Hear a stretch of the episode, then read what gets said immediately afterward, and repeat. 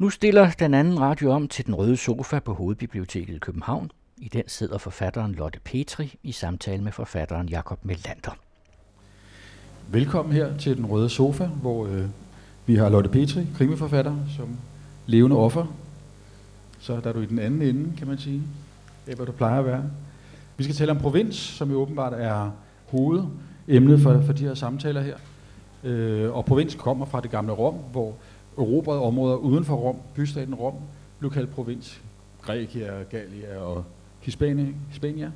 Øh, så det var et erobret område, som på en eller anden måde stod i forhold til den her bystat. Men også forskellige afgrænsede områder, så der var ikke bare én provins, men mange provinser. Man kunne måske også tale om provins som en mental tilstand. I dag, hvor hastighed og internet og tv og sms og hvad vi ellers har, har knyttet alle dele af verden og, og, og landene sammen, så ophører stedet jo mere og mere med at have en betydning, og dermed både forskel mellem provins og, og hovedstad eller metropol.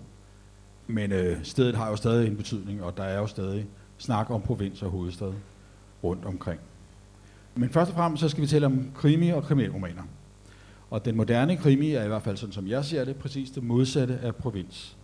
Edgar Allan Poe og Conan Doyles fortællinger er jo netop centreret i metropolen, henholdsvis Paris og London, i øh, det 19. og starten af det 20. århundrede, og utænkelig uden metropolens ophobning af øh, ukendte landsmænd og fremmede fra andre øh, mere eksotiske himmelstrøg, som man pludselig kunne møde midt på vejen. En orangutang i øh, Moren i Mork for eksempel, eller opiumsuler og amerikanske og indiske eksotiske steder hos Conan Doyle. Man kunne også nævne øh, teatraliseringen, der foregår i Storbyen, hvor man optræder på gaden, som, som øh, man træder op for hinanden og øh, som en scene, ikke? og vi ser alle sammen og bliver set. Det der øh, hos, i Amerika og senere blev til Storbyjunglen eller Asfaltjunglen. En ny natur, som fører til en radikalt anderledes måde at være menneske på og indgå i forskellige sociale sammenhænge. Fremmedgørelse og isolation. Men det er jo alt sammen ikke provins. Vel, Lotte? Nej. Øh, jeg tænker, at vi skal starte med... Er det korte svar? ja, at du fortæller lidt om dig selv og om dine bøger til at starte med. Ja, men altså, jeg hedder som sagt Lotte Petri, og jeg har skrevet fire krimier, og lige sendt den femte på gaden. Jeg har skrevet en serie, og så starter jeg en ny serie op, og jeg har godt kunne lide sådan at skrive om sådan noget øh, farlige bakterier og gifte, sådan bioterror, men har bevæget mig lidt over i sådan en, en, politi, traditionel politikrimi, vil jeg sige. Og øh, med den nye Djævelens værk, som faktisk udkommer ja, næsten i dag, i, eller i morgen, der øh, er jeg faktisk bevæget mig lidt væk fra provinsen over til København, ind på dit revir, Jakob.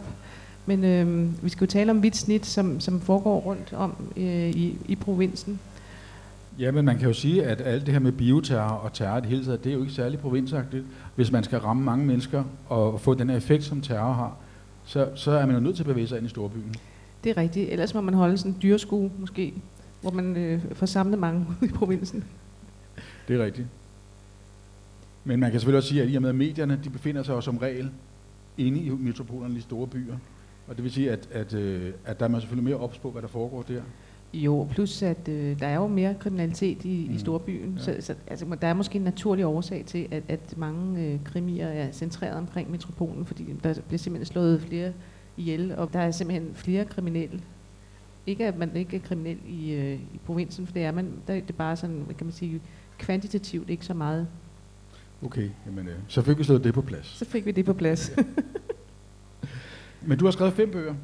Ja. Og din femte kommer så her. Hvis ikke i dag, så i morgen eller næsten. Ja, altså ja. lige om lidt, ja. ja. Men det er den forrige bog, Vitsnit, vi skal tale om i dag. Lidt om, ja. ja. Og som du sagde, så foregår den forskellige steder. I København, men også Gilleleje, Nybyen Sjælland, øh, i Thy og så videre. Ikke? Øh, men hvordan hænger krimi og provins sammen for dig? Jeg det synes meget, det er historien, der egentlig afgør det, fordi min øh, krimi, den starter med, at øh, den danske uld, der kommer tilbage efter at have været borte i 199, sådan 20. år, den valgte jeg ikke med 200 års jubilæet, men øh, den, den dukker så op i Nordjylland. Så jeg synes egentlig, det er vigtigt at, øh, at holde sig lidt til det der fakta, eller holde sig til historien. Og der sker faktisk også noget i provinsen, såsom en ulv, der, der bliver fundet i Nordjylland. Og det var jo simpelthen altså en naturvejleder, der finder en ulv øh, nærmest øh, en kilometer fra kontoret øh, i Nationalpark Thy. Det var lige før, at han blev skrevet ind i verdenshistorien. jeg var op, deroppe og, og, og se stedet, hvor den blev fundet. Han kørte mig derud øh, i sin potente SUV og øh, udpegede et sted, og det gjorde faktisk, at jeg kunne beskrive det der sted på, på sådan en helt særlig måde og opsnuse den stemning, der var omkring Naturpark Thy. Mm. Og han fortalte så, hvordan det der uld, den blev øh, fragtet til København, fordi det var så i, øh, i hovedstaden, den skulle obduceres, og det var jyderne altså lidt sure over, fordi øh, men, altså, det, det kunne altså ikke foregå i Jylland, men det skulle over til, til Bylovsvej, til Veterinærinstituttet, som en slags retsmedicinsk institut, bare for dyr. Men i, men i bogen, der, der går du så meget let hen over den der øh, modstand, mod at den skulle herover til København, så, så vidt jeg husker. Jo, det kunne man godt have kommenteret, men, men det synes jeg måske, var, altså det var ikke min mission på det Nej. tidspunkt, men jeg tænkte faktisk meget over det. Og den der københavner, der skulle fragte den der uld til hovedstaden, havde så medbragt en trailer, og den skulle så være overdækket, for tænk, hvis man så, der lå sådan en, en død uld i en trailer, hvis man sad og kiggede ned i den der trailer. Og jeg har faktisk været derinde og se, hvordan den blev obduceret, og set billeder af det på, ligger ude på Bylåsvej. Det var ret spændende, synes jeg. Mm. Og nu er der jo så kommet flere, der også været en på Fyn nu, så jeg. Ja, nu er det jo blevet sådan, Kommer tættere på. blevet sådan et udbredt fænomen med de ja. ulve. Øhm, men er du bevidst, at det har vi snakket, snakket en lille smule om, men om du er bevidst om den her modsætning mellem by og land, by og provins, eller hovedstad og provins, når du skriver, når du udvikler din historie? Ja, jeg, jeg søger måske endda lidt bort fra, øh, fra hovedstaden, fordi jeg synes egentlig, at øh, uhyggen kan godt øh, ligge derude i mørket på, på øh, marker og, og enge. Og i de der sådan, øh, små miljøer, der, der synes jeg, der, der kan man godt øh, finde nogle uhyggelige afkroge. Jeg tror ikke, jeg har været sådan øh, en, altså, jeg har ikke sagt, nu skal jeg skrive en, en provinskrimi. Men, men det var som sagt sådan historien, der, der, der, der bøjer sig på den måde. Mm. Og det var faktisk, øh, jeg var på et skriveophold på, på Halv Hovedgård, hvor jeg var ude gå en, en meget tidlig morgen, hvor jeg så et får, der i bogstaveligste forstand havde fået bidt hovedet af, sådan meget præcist. Jeg tænkte, du det så var, simpelthen resultatet af ja, en af og jeg tænkte ikke, det var en stor ulv, jeg tænkte, eller en stor hund. Jeg tænkte, det må da være en ulv. Det er mm. typisk krimiforfatter. Vi tænker straks det værste. Så det var egentlig det, der skød historien i gang, må man så må sige. Man kan sige, at den her historie har ligget latent og, og ulmet længe i mig, fordi øh, den handler jo også om psykiatrien. Vidt snit, det giver måske et hint at, at det har noget med psykisk alvorlig sygdom at gøre. Og øh, jeg har sådan længe gået og tænkt på, at jeg gerne vil skrive om min, med udgangspunkt min barndom, fordi jeg er opvokset øh, i en embedsbolig nær et sindssygt hospital i noget, der hedder Avnstrup Sanatorium under Sankt Hans, øh, hvor min far var overlæge. Så jeg har haft de der patienter meget tæt ind på livet. Faktisk jeg, tæt. Jeg, jeg undskylder lige op jeg ved, at din, du har fortalt, at din far lød der kom meget tæt ind på livet af, af nogle af de her patienter. Ja, faktisk øh, så lod han, altså de bedste af dem, passe også børn, fordi så de skulle udsluses i øh, samfundet, så skulle de jo have noget at, at, kan sige, at øve deres sociale kompetencer på, og det, det, blev, det blev så... Det blev så, ja. Ja, så jeg er sikkert blevet tabt nogle gange, men... Øhm, og, vi, og vi snakker altså om nogle af Danmarks farligste psykotiske forbrydere, ikke? Jo, altså det, nu var Avnstrup øh, plejehospital måske ikke det værste, men der var nogen, der var, der var temmelig dårlige. Øh, faktisk så husker jeg, at øh, en dag jeg var ude og skulle samle hindbær, hvor jeg kørte på min lille nye røde cykel, så lige pludselig så kommer der sådan et, et, et, øh, et hoved gennem krattet, og øh, hele kranekalotten har altså været savet af det hoved, og så sat på igen som sådan en slags Frankenstein-type.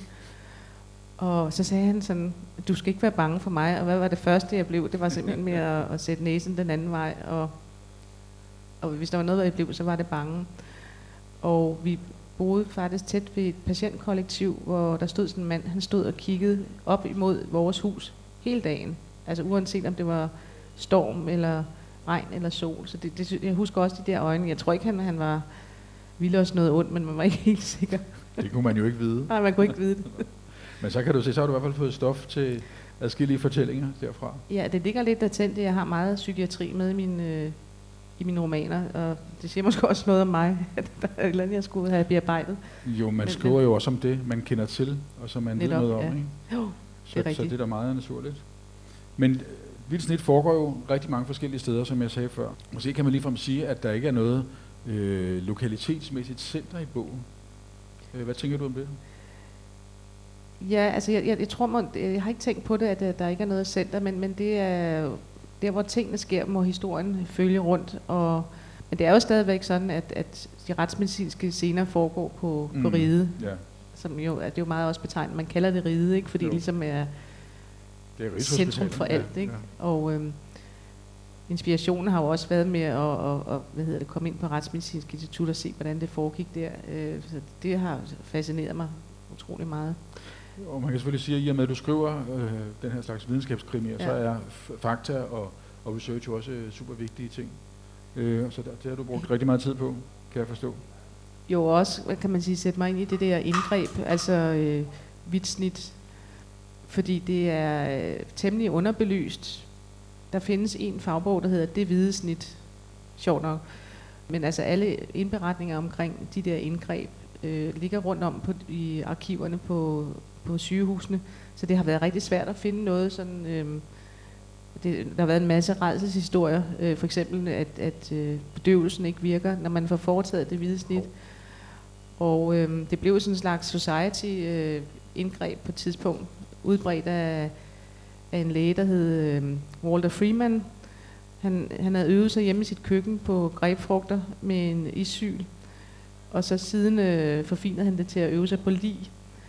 Og det hvide snit blev så udbredt netop fordi man ikke behøvede at, at foretage bedøvelse, så det blev udbredt på, på alle sygehus, også små sygehuse i USA. Og når jeg siger, at det er sådan et slags society-indgreb, så er det faktisk, at øh, en fra Kennedy-familien fik foretaget det, fordi hun åbenbart skarede lidt ud. Men man brugte det sådan til at pacificere, hvad kan man sige, meget urolige patienter. Og så vil jeg også sige, øh, på eller i begyndelsen af 1900-tallet, der havde man faktisk ikke andre muligheder for at, at berolige eller få hvad hedder det, urolige patienter dysset ned. Men så vidt jeg forstår, så vidste man ikke, hvilken... Altså man, gik ind i, det, man går ind i hjernen og fjerner en del af hjernen, ikke? Og man vidste ikke, hvad det var for en del af hjernen, man fjernede. Man fjernede bare noget. Nej, det startede, ja, det, du har ret. Det, det startede med, at man øh, i akt to soldater med skudskader fra Første Verdenskrig, og så var man jo imponeret over, at selvom man havde fået nærmest en, en jernstang gennem hovedet, så kunne man jo både tale og, og huske, hvad man hed. Og det var så øh, fascinerende, så man faktisk besluttede sig for at, at nærmest at kopiere et, et skud gennem hovedet. Og det må jo sige at være rimelig rabiat, fordi det var jo noget med, at man går ind og vrikker ved den hvide substans, og man øh, bruger faktisk også alkohol til at, at ødelægge den hvide substans. Så alkohol er også den forbindelse roden til alt ondt. Men, men man tog også bare i, øh, der er forskellige typer indgreb, men man tog simpelthen og, og skar det over med en, en isyl gennem øjensoklen. Ja, det er jo sådan en helt speciel form for, for uh, lobotomi, altså det, Ja, det, som det- du det- beskriver den- i bogen. Kan ja. du ikke fortælle noget mere? præcis- Jo, altså det er, øhm, man tager en isyl, og så øh, fører man gennem øjensoklen, altså hen over øjet, og så ind i hjernen. Det er den korteste vej ind til, hjer- til hjernen. Og det er inde i, uh, i øjenkrogen, ikke? I øjenkrogen, ja. Ja. ja. Og du siger, det er uden bedøvelse? Og det er uden bedøvelse, og det bløder faktisk heller ikke. Det lyder fuldstændig sindssygt. Det er også øh, sindssygt, og hvis man, hvis man googler øh, Walter Freeman og lobotomi, så kommer der nogle billeder frem, man vil ønske, man ikke havde set. Og det er så det, min mor, der i hvidt snit øh, bruger som, som modus, eller mormetode. Hyggeligt. nu, nu er jeg skræmt det væk, Jacob. Ja, jeg har jo læst den, så, så det har jeg overlevet. Jeg sidder. så det kan I andre også. Øh, men jeg tænker, at du måske skulle fortælle lidt om din arbejdsproces. Ja. Fra, og du har fortalt, hvordan du fik idéen, når du var på halv hovedgård og så det her får med afbidt hoved. Og hvordan kom du så videre derfra? Jamen altså, jeg har så nogle øh, scener inde i hovedet, som jeg øh, bygger op, og så, øh, så laver jeg en, bliver det til en kapiteloversigt på et tidspunkt. Og så har jeg selvfølgelig nogle, nogle karakterer, eller nogle personer, som, som, skal, som skal spille sammen, altså ligesom et teater eller, eller en film. Og så efterhånden, så har man nærmest et resume.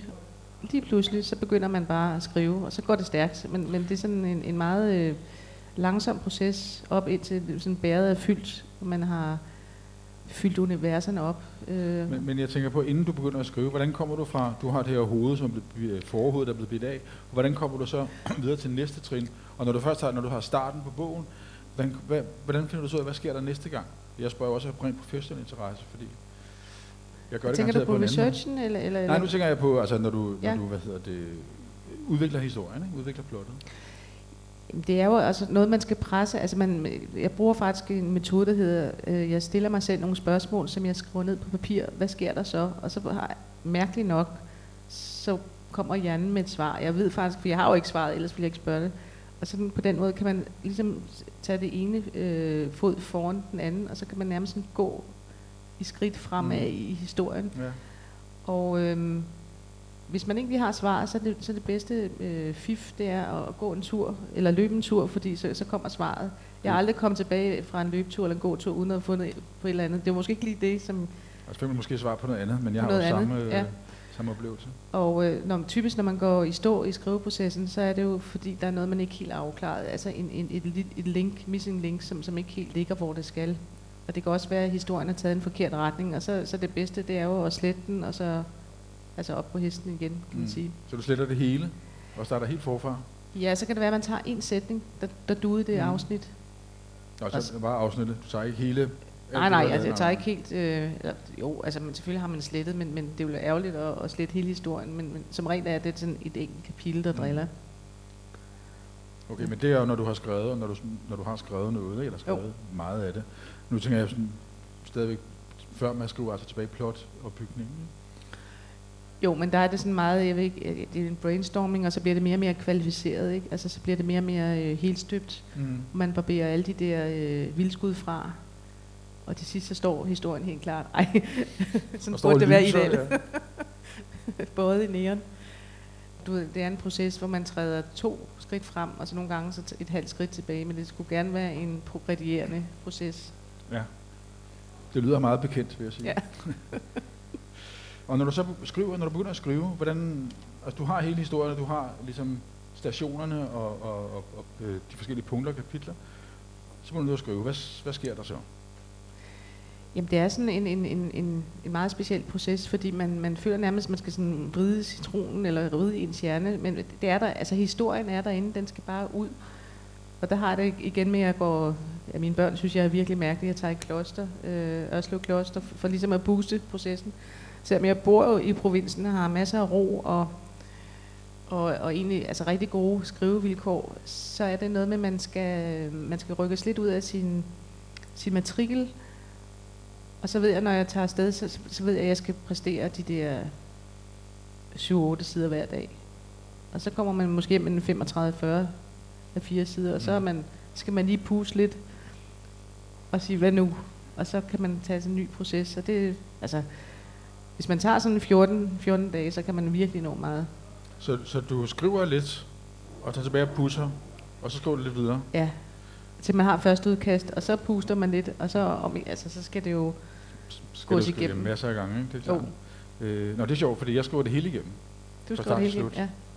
Og, og kigger, altså når jeg starter en, en dag, så kigger jeg måske på det, jeg har lavet dagen før, og retter det lidt igennem, og så går videre Det er meget god, og så, det er også en meget god idé at have lidt tilbage i, i sprøjten, når man så må sige. Altså ikke stansen, hvor man så ikke ved, hvad der skal ske, fordi så er det nemmere at starte Mm. der næste dag. Altså man kommer i flow. Ja, det var Hemingways, et af hans råd. Det var at stå op, når man vidste, hvad der skulle ske. se. fordi Så kunne man gå i gang lige bagefter. Ja. Ja. Stjæl fra de bedste. ja, det er nemlig rigtigt. Du sagde, du snakkede før om personerne, karaktererne, som, som ligesom hvis de skulle optræde på et, te- i et teaterstykke eller på scenen. Men kommer det til dig? Kommer det til De dig? går eller skal lige pludselig ind ad døren. Det er sådan dem? lidt spooky, Ja. at øhm, hvis man har en scene, så, så træder der sådan en person frem. Og jeg kan se vedkommende sådan helt tydeligt. Så det er ikke sådan noget, hvor jeg siger, nu skal jeg have en skurk, som har halter på venstre ben, og som har et ar, og som måske har lidt tics. Altså jeg kan faktisk øh, måske bedre lide nogen, som ligner naboens søn, som man ikke kan se er ond. Det synes jeg er så fascinerende. Mm.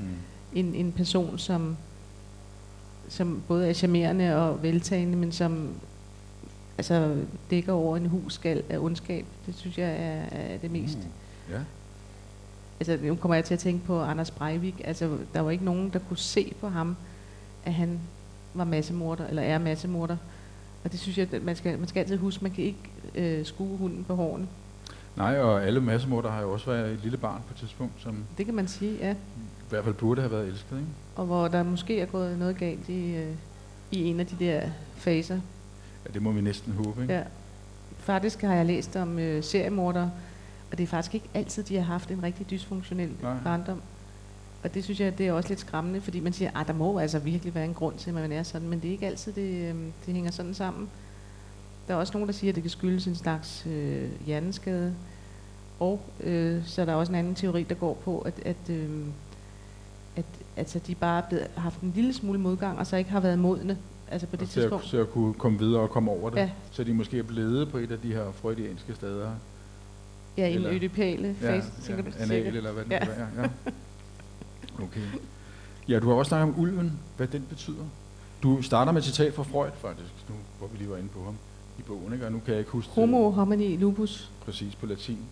Og det betyder, Et menneske er som en uld mod hinanden. ja, Der er sådan en primat i os alle sammen, men ulven er også en primat, og er jo et symbol på, på en slags sort angst, som vi alle sammen har for, at der er noget, der hy- hyler ude i skoven, at der findes et, et udyr derude, altså den slags utæmmede ondskab. Jeg er garanteret nu i gang med at læse Freuds drømmeanalyse, at jeg er helt sikker på, at, at der findes en, en, en klar fortolkning, hvis man drømmer om en ulv. Jeg er ikke helt nået til det afsnit endnu, men jeg er sikker på, at det kommer. ja man kan Vil- vel også sige, at ulven jo også, altså tænker på Jack London og ulvehunden og Ja, uhyler, der er noget- og der er også noget frihed i det, ikke?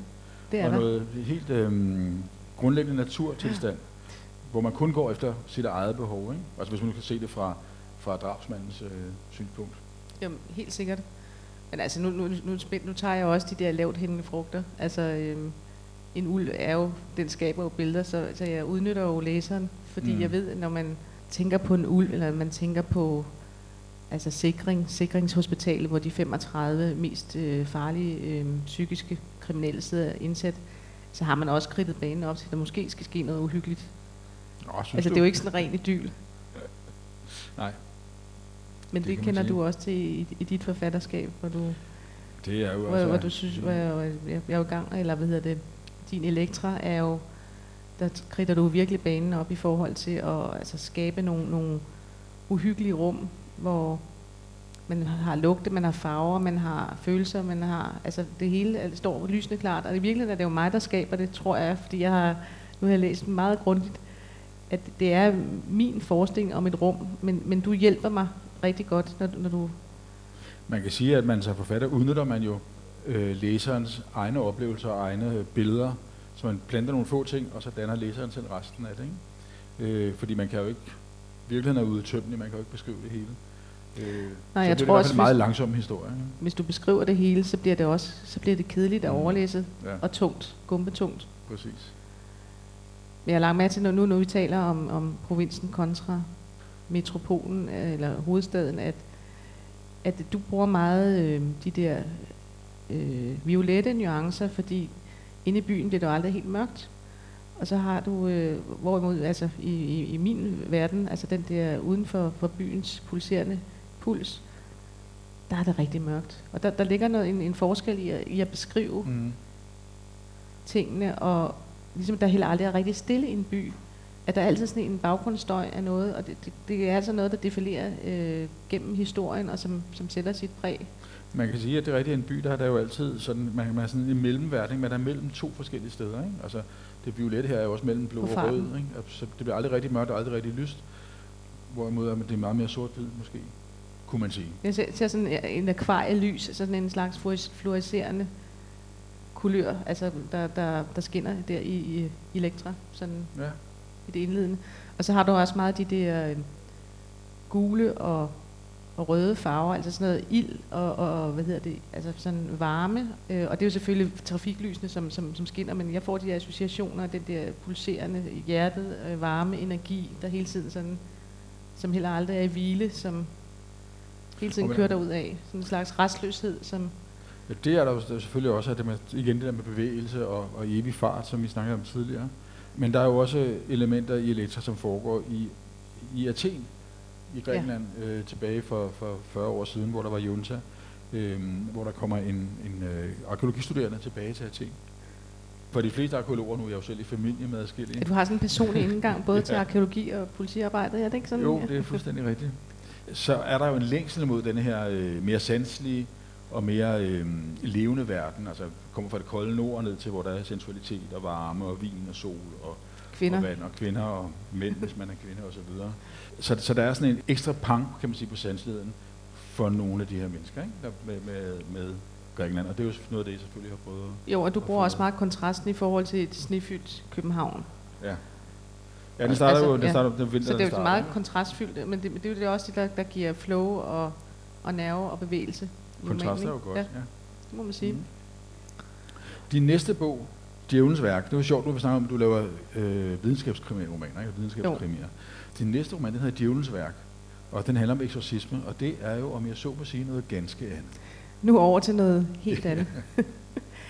Jamen, øh, det starter med, at øh, der sker et brutalt mord på Assistens Kirkegård, hvor en kvinde bliver øh, slået ihjel, slået ned med en mukkert, og får indgraveret et, et, øh, et omvendt kors i kraniet.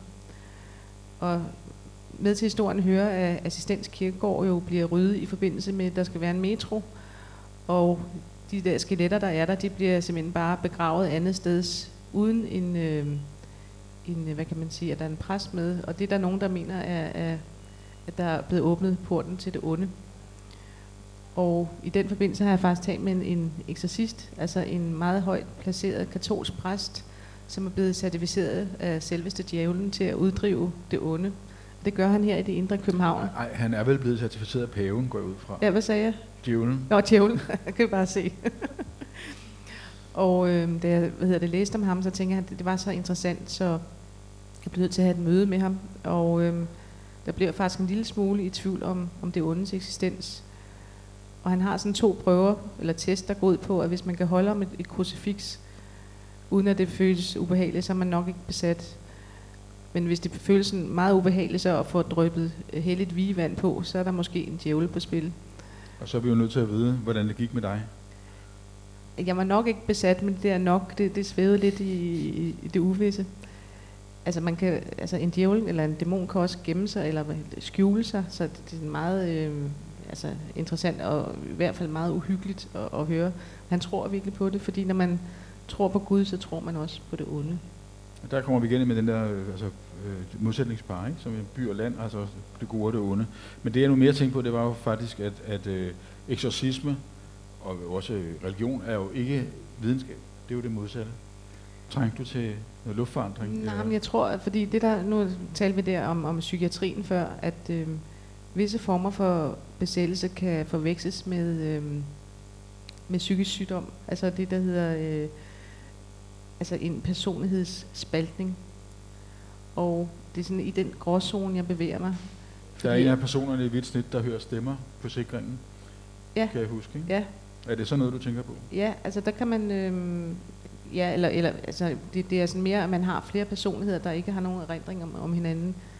Det, det er sådan en ekstrem sjælden øh, sygdom, men eksorcisterne bliver faktisk undervist i psykiatri nede i Rom på sådan et institut, så de kan adskille, om man er blevet besat. Ægte eller, besat eller Ja. falsk besat? ja, og det er sådan, det er en helt videnskab, og, og det er sådan en hel verden, der åbner sig op for en, og man siger, det var godt nok interessant. Og jeg ved, I har sikkert set den film, der hedder Exorcisten. Exorcisten.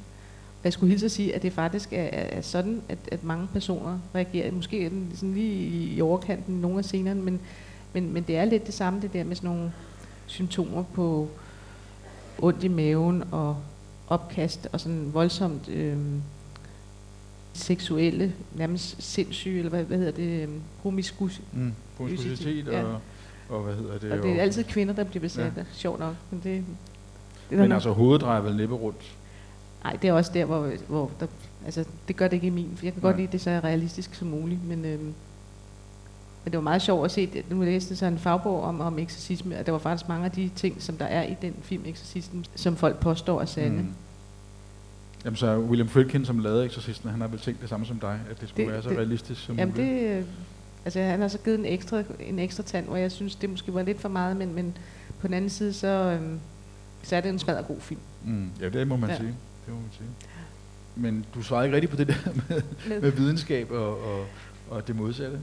Nej, altså, men, men man kan sige, øh, det der er videnskab i djævnens værk, det er, at der er en retsantropolog med, som, som er, sådan, kan man kalde en slags knoglespecialist, som bliver tilkaldt, når ligene er sådan ekstra hårdt medtaget, og, og der ikke er, altså der kun er skelettet tilbage, og der er det noget med brudflader, det er noget med, altså hvilke gerningsvåben er der blevet anvendt, og øh, er der tale om en mand eller en kvinde, om noget med aldersbestemmelse, og det er, skulle helt sige, en temmelig langhåret øh, Mm. videnskab. Jeg har faktisk været på, på et seminar med, om, øh, med, med hvad hed- hvad hedder det, sådan nogle bioarkeologer i Odense, og det var simpelthen en knogleseminar, hvor de hardcore snakker om knoglerne hele weekend. Der var jeg altså fuldstændig ude af i så bagefter, men med lidt klogere, for jeg var lidt nysgerrig på, hvordan sådan en, en knoglespecialist tænker, hvad snakker man om, og altså, der, mm. der bliver jeg nødt til at lave en research på det, og det, det blev faktisk, øh, synes jeg, øh, rigtig godt, og man får sådan nogle sjove detaljer, for eksempel, at, at der findes et knogledepot i Odense, hvor der findes 20.000 skeletter, og dem har de simpelthen samlet ind for de der pest og kirkegårde. Og så Kun ligger i de, Danmark, eller i... Øh... Nej, det er i Danmark. Og ja. så ligger de øh, i æblekasser, fordi i æblekasser er der ikke syre, og syre nedbryder ah, ja, ja, det er klart. knogler. Ja, ja. Så det var sådan en, en serviceoplysning, som jeg ikke tror... Hvis I nogensinde har brug for det. og det er jo, altså når du siger videnskab, så, så er det jo... Man skal sætte sig ind i en hel masse ting, før man kan skrive sådan utvunget om om en person. Og det ved jeg også i, i din krimi Elektra, at der har du et, et bilvrag, hvor der sidder to, som er stendøde, og de sidder i den der fægtestilling. Ja, fordi Hvordan har du, er brændt ud, ikke? Jo. Det er brændt ud, ja. Hvordan har du kommet på det? Jamen, øh, jeg har snydt. Jeg har læst en anden kriminalroman, hvor det skal om det. Så tænker jeg, det lyder meget rigtigt. Jamen, jeg synes også, der var sådan noget, hvad kan man sige, billedligt over det. Altså man næsten kunne se, at de, de, de de sådan protesterede mod deres skæbne, men, men der var ikke rigtig noget. Altså den fægtesting, mm. der protesterer man lidt, men der er det altså for sent. Ja, fægtesting, når man, når man blev, kroppen blev udsat for stor hede, så, så scenerne, de trækker sig sammen. Så man får sådan en meget karakteristisk stilling, hvor man sidder sådan her med ben og arm. Og det, og det er klart, det får man det der med ja. en eller anden modstand, som jo så har været forgæves. Ikke? Det ser jo dramatisk ud, når man ser det. Ikke? Du sagde, vi talte om før, at du havde en, en personlig, øh, i forhold til politi, Ja, ja, du, ja, du sagde det, ja. ja. ja. Jamen, det er min svigerfar, ja, som er gammel ja. narkobetjent fra Hillerød politi, Nordsjællands politi. Så, øhm, så ham snakker jeg jo lidt med. Men han siger altid, Jacob, du skal skrive en røverhistorie. Du skal ikke... Øhm... Du skal ikke spørge mig. jo, det, det ja, ja. mægtig gerne, og han læser ja. igennem og siger, at det, det sådan hedder det ikke. Og de kører altså aldrig deres egne biler. De kører altid en bil fra, fra hvad hedder det, fra Midtjylsgade, tror jeg det er, ikke? hvor de har deres øhm, garage. Men ja, det, springer lidt op og falder ned på. Men jeg synes godt, man kan mærke, at det er en mand, der har skrevet Elektra, fordi ja. der er så meget med, med bilmærker, og bilmærker, det skal være i orden. Og, og altså de der detaljer, og det, ja. det, er sådan, det, det, det er sådan meget, øh, men jeg synes, det virker øh, godt, og den der indgangsscene med, med øh, hvor Julie punkterer, hvor, man, den der, hvor de kører på, på fælgene, og altså det, det er virkelig, den, den, den, den er ret effektfuld, vil jeg ja. sige. Det var også faktisk der, hvor jeg researchede mest. Hvordan gjorde det det? Jamen, øh, min far har arbejdet på det museum, der optræder i, i bogen Torvaldsens Museum. Ja. Ja. Øh, var inspektør der og klassisk arkeolog. Og de brugte et bestemt firma til at transportere kunstværker, når det skulle udlånes til andre museer. Og det firma var jeg så over at tale med. Og tale med ham, der ejede der hans søn.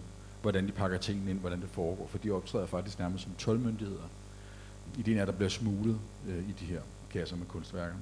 Og det kan man faktisk godt så ved vi det. Så ved man det, ja. ja. Man bliver også klogere på partisansøm. det kan bruges til meget. Ja, det kan bruges mm. til meget, ja. Men øh, hvis vi skal tale sådan lidt altså, teknik i forhold til, hvordan du skriver, der slog det mig meget, at, at du bruger meget sådan, øh, nutid, og du bruger meget jeg. Hvilken effekt synes du, det har på, øh, hvordan du skriver, og hvordan tror du, læseren opfanger det? Jamen altså, Elektra er jo, jeg skriver en serie, jeg har skrevet forløbig fire bind, og det femte bind kommer her til efteråret, og en politimand i København, som er skrevet i tredje person, og, og øh, som hovedregel i datid. Og da jeg så skulle lave den her, som er en, en standalone eller en ved siden af, eller for sig selv, så var jeg meget bevidst om, at den skulle være anderledes end, øhm, end de andre. Og, og derfor så valgte jeg at skrive som en jeg-fortæller, eller flere jeg-fortæller, og i nutid. Det har jeg også gjort lidt i de andre, men ikke konsekvent for netop at komme væk fra det, både selv og også for læseren, at det optræder med det samme som noget nyt og noget andet. Så det var et, øh, hvad skal man sige, en teknisk device, men det gør jo i hvert fald for mig, og forhåbentlig også for læseren, at man måske kommer mere ind i personerne. Altså når man læser, så er det jo ligesom om, at der er en anden, der tænker i en. Mm. Og når det så er en jeg-fortæller, og man tvinges til at sige jeg, får man masseret sig selv ind i, i, i historien på en anden måde. Og det har været interessant at, at prøve. Jeg, jeg synes også, det bliver mere intenst øh, på altså, nutid. Ja, det, det gør det, klart. Øh, foregår det jo, mens man, mens ja, man ser det, mens det sker. Ikke? Hvordan, øh, hvordan finder du så på dine karakterer? Er det sådan også nogen, der kommer pludselig sådan flyvende ind i lokalet, eller? Nej, de kommer ikke flyvende ind sådan, så ved jeg det hele. Sådan er det ikke. De udvikler sig, mens jeg udvikler historien, og, til, og tilpasser sig, hvordan historien skal være, og er med til at styre historien et andet sted, end jeg måske havde tænkt mig, at den skulle fra starten. Og så kommer de så rigtig til live, når jeg skriver. Ikke? Sprogligt, så, så sker der også noget der. Så det er sådan en lang proces. Øh, jeg ved, at der er nogen, der mener, at man, når man har personer i en film eller en, en historie eller en bog, at så er der ingen af dem, der må have de samme træk. Hvis de var til middag sammen, så må ingen af dem, der vil reagere på samme måde eller sige det samme. Og det bliver lidt for matematisk til mig, hvis man skal tænke, ja. udtænke det på den måde der. Men man kan selvfølgelig have det lidt i baghovedet, ikke? at de skal være lidt forskellige og have nogle forskellige facetter. Du tager lige halvanden sætning og beskriver dem, og så synes jeg, de står ret jamen, lyslevende. Jamen tak. Jeg prøver jo også at, at, ligesom at komme skal sige, af historien, få tempo og komme, bevæge sig afsted, ikke? og ikke bliver trukket tilbage af lange beskrivelser og lange baggrundsting. Øhm, så det er noget med ligesom at øve sig i at prøve at finde betydende detaljer, som, som kan tegne personen. Ikke? Er noget, der kan trigge associationer? Ja, eller det, altså lidt ligesom en, en, en, en avistegner for eksempel, ikke? som også i tre streger kan lave en, en karakter. Ikke? Men det er vel også brugen af verber, ikke? Altså man, man, man er præcis i sit... Jo. Altså der, der kan man godt mærke, at du har tænkt meget over, hvad det er for nogle ord, du bruger, synes jeg. Ja, eller mærket år efter, kan man sige. Ikke? Fordi øh, jeg er jo gammel musiker, jeg har jo brugt meget tid på også at få det musikalske aspekt i sproget, for det med. Ikke? Og det er ikke altid det er særlig bevidst, men det er mere intuitivt. Du skriver i dur og mål? Jeg skriver absolut i dur og mål, ja. Kan du ikke fortælle kort, hvad det går ud på? Jamen for mig, og det er jo ikke sikkert, at det giver mening for andre, men så er det jo noget med at, øh, hvis jeg står med en sætning, det er særligt, når jeg redigerer, at så kan jeg sidde og se, den her sætning, den fungerer ikke rigtigt, og jeg kunne godt tænke mig, at der var nogle øh, ord med bagtungvokaler i begyndelsen, i stedet for slutningen. Og så fortungvokaler, altså fortungvokaler, det er EI og O, nej, EI og Y, og bagtungvokaler er A, O, U. Øhm, og for, øh, for dem op i starten af sætningen, og så de andre ned i slutningen, for eksempel. Og jeg er ikke sikker på, at jeg kan sige, hvorfor. Men Hvordan virker det så, synes du? Når det virker, ja. og det ender det jo som forhåbentlig altid med at gøre, så, øh, så synes jeg, at, at det faktisk også får, hvad skal man sige, plotmæssigt kommer til at fungere bedre, og historiemæssigt kommer til at fungere bedre, når jeg redigerer på den måde. Så det er sådan lidt, øh, det er ikke nogen særlig videnskabelig tilgang. Kan man Nej, sige. men det, det kan være, der bliver skrevet diger og værker om det i, på litteraturvidenskab. Dog, men øh, man kan aldrig vide. Hvad med sådan noget som, øh, jeg vil ikke kalde det oldtidskundskab, men, men sådan historien i, eller som kulisse eller som ramme i Elektra, hvordan bruger du den? Altså, personen rejser til Athen, som jo er loaded med historie. Det er jo civilisationens vugge. Ja, i hvert fald den europæiske. Jamen altså, der er en, en person fra i 73, en ung studerende, der rejser til Athen for, øh, for at videreuddanne sig. Rejse. Det gjorde man ikke så meget dengang, som man gør nu, men altså for at tage ud og fortsætte med at studere i Grækenland, øh, hvor de ting, han gerne vil studere, befinder sig. Øh, og der møder han så netop sanseligheden og sensualiteten og kærligheden øh, og det går grueligt galt for ham. Øh, og det er jo selvfølgelig også slet ind i, øh, i juntaen, der var dernede, og, og det studentoprør, der var øh, natten til den 17. november 1973 på det Polytekniske Universitet i Athen, hvor øh, herren simpelthen knuste den her opstand med at køre folk over med en tank og skød ind på folk. Ikke? Og den dag i dag, så bliver den, ah, den hændelse bliver brugt som, som starten på juntagens fald. Så det bliver fejret stadig. Jeg var i Athen i, i november 15, mens jeg skrev bogen. Desværre et par dage efter, men der lå simpelthen store blomsterkranse foran det Polytekniske Universitet. Fordi hver dag, eller hvert år, så bliver det her husket, og alle uddannelsesinstitutioner fra skoler til universiteter er lukket den 17. november. Så det er noget, der har stor betydning for det, øh, det moderne Grækenland. Og så, så på den måde kan man sige, at det både er det gamle Grækenland, altså antikken, og det moderne Grækenland, som, som bliver blandet sammen, eller får betydning i bogen. Hvordan har du så med at skrive fortid, eller scener, der foregår, foregår 20-30 år tilbage? Altså, hvad, hvad gør du sådan for at, at det skal selvfølgelig helst være troværdigt? Når at det foregår i fortiden? Er det sådan mere teknisk, hvordan du... Ja, det tror jeg faktisk ikke, jeg tænker særlig meget over. Det er klart, at der kan jo ikke være en mobiltelefon i 1973, eller computer, men det, det undgår jeg jo så bare. Jamen, jeg kom til at tænke på, hvordan der er en beskrivelse af en flyvetur, at, at der, der er faktisk overhovedet ikke noget, der indikerer, at det er 1973. Ikke udover, at der står 1973. øverst Men, men jeg hoppede med på den, men, men det, det bruger jeg også en gang med, når jeg laver de der, øh, hvad kan jeg sige, krydsklip tilbage i tiden. Altså, man skal jo faktisk ikke tænke så meget over det. Man skal bare, øh, man skal tror- bare undgå de der, øh, at mobilen ringer. Ja, Man skal slukke mobilen. hold den slukket.